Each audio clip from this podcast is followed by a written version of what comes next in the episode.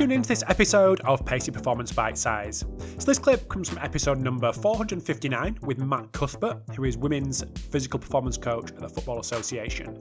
And he dives into the benefits of microdosing. What is microdosing? How can we use it in our practice? So, really interesting clip coming up with Matt.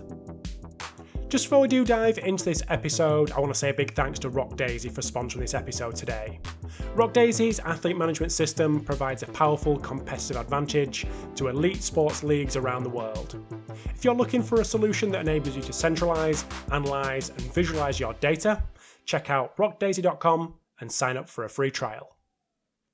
So, you've mentioned a couple of benefits, well, quite a few benefits of microdosing. Is there anything in addition to the ones that you've mentioned compliance, um, post activation, potentiation, priming, all that kind of stuff. Is anything in addition to that that we could men- that you need to mention? Yeah, definitely. So I guess there was within the framework that we've just had published, uh, there's sort of four concepts or four overarching um,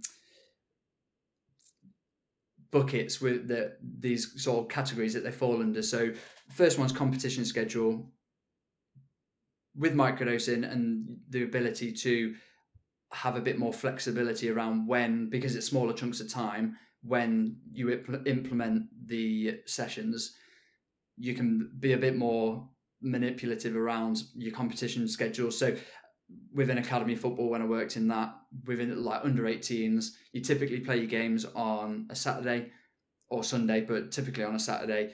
But you'll have your FA Youth Cup games on a Wednesday and then if any games get cancelled, particularly over the winter, then they get backlogged, and you end up having a period of fixture congestion, which happens in senior football as well.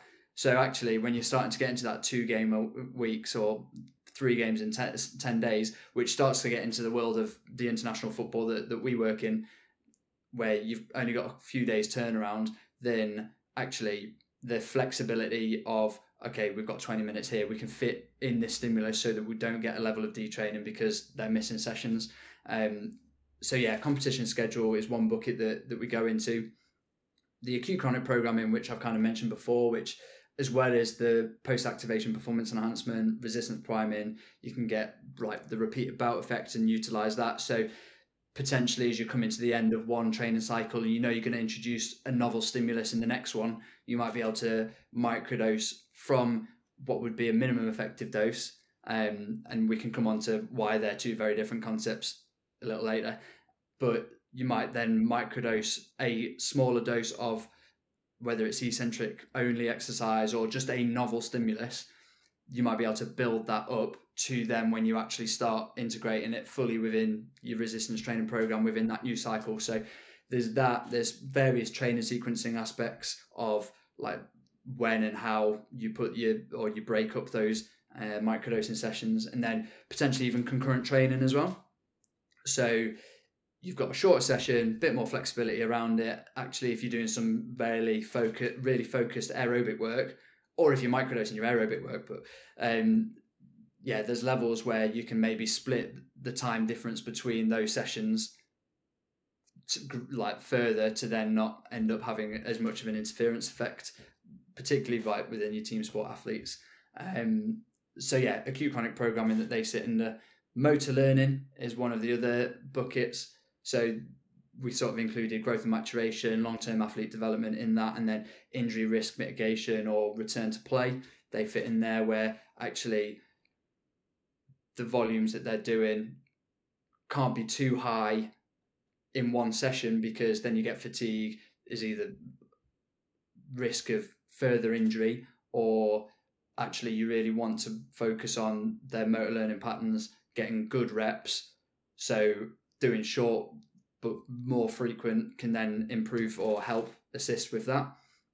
And then the final bucket was individualization. So we included female athlete health and performance within that because although a lot there's a lot of research that sort of outlines that there's not that much difference or there's not that much effect of um, like menstruation impacting training but actually when you dig deeper into it, it's very, like very individualized. Like we obviously working, I work within women's football, like the symptomology and the effects of the menstrual cycle can actually be like so widely yeah such a wide range within that within just one squad especially at the younger levels where they maybe haven't had the education or the experience to know how to either deal with those symptoms or find strategies to to benefit them within that period actually within those individuals there may be times where you go okay we want you to focus about what's happening out on the pitch today.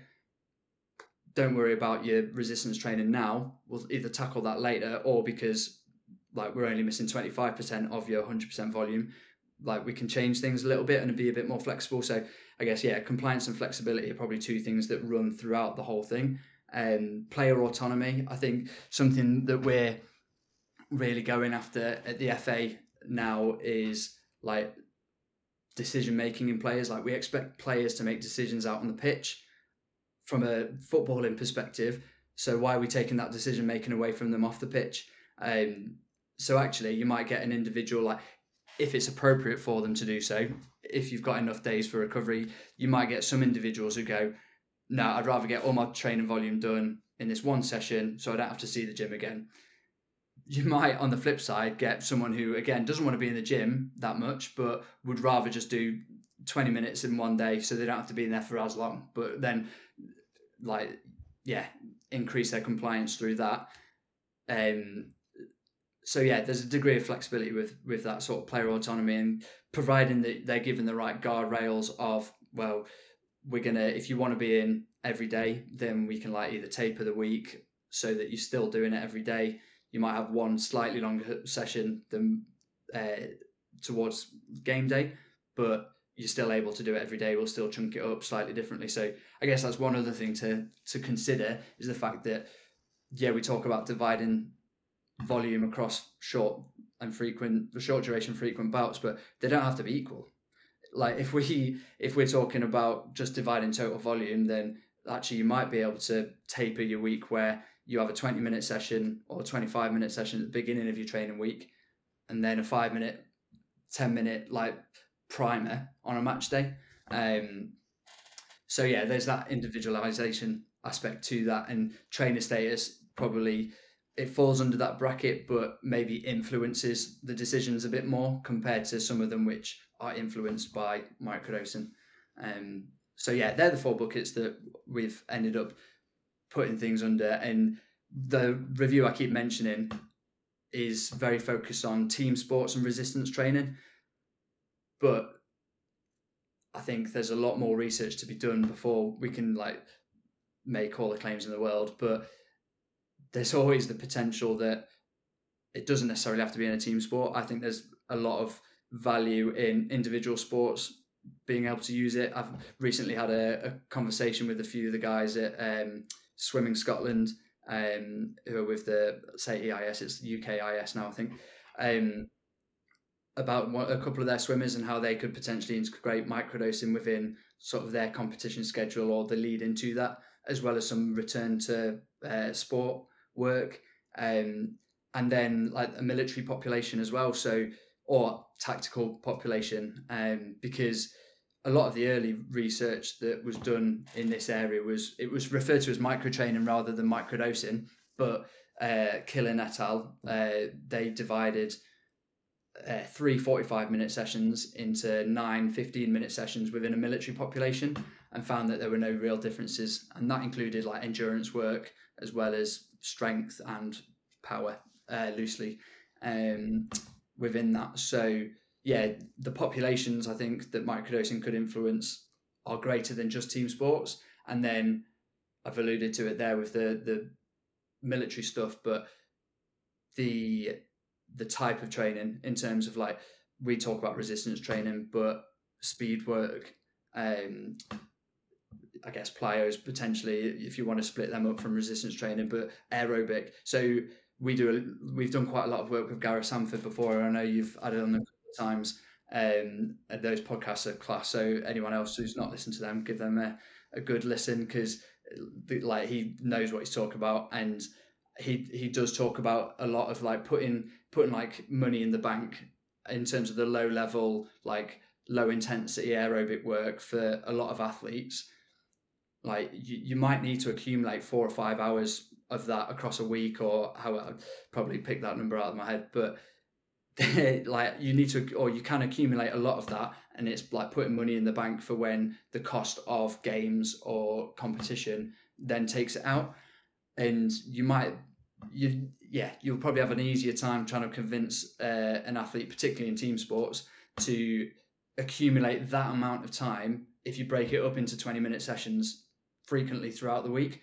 And if they're then of low cost and don't really impact um, their training then actually as a form of like recovery or on a recovery day or anything like that. It's easier to drip feed them in like multiple occasions.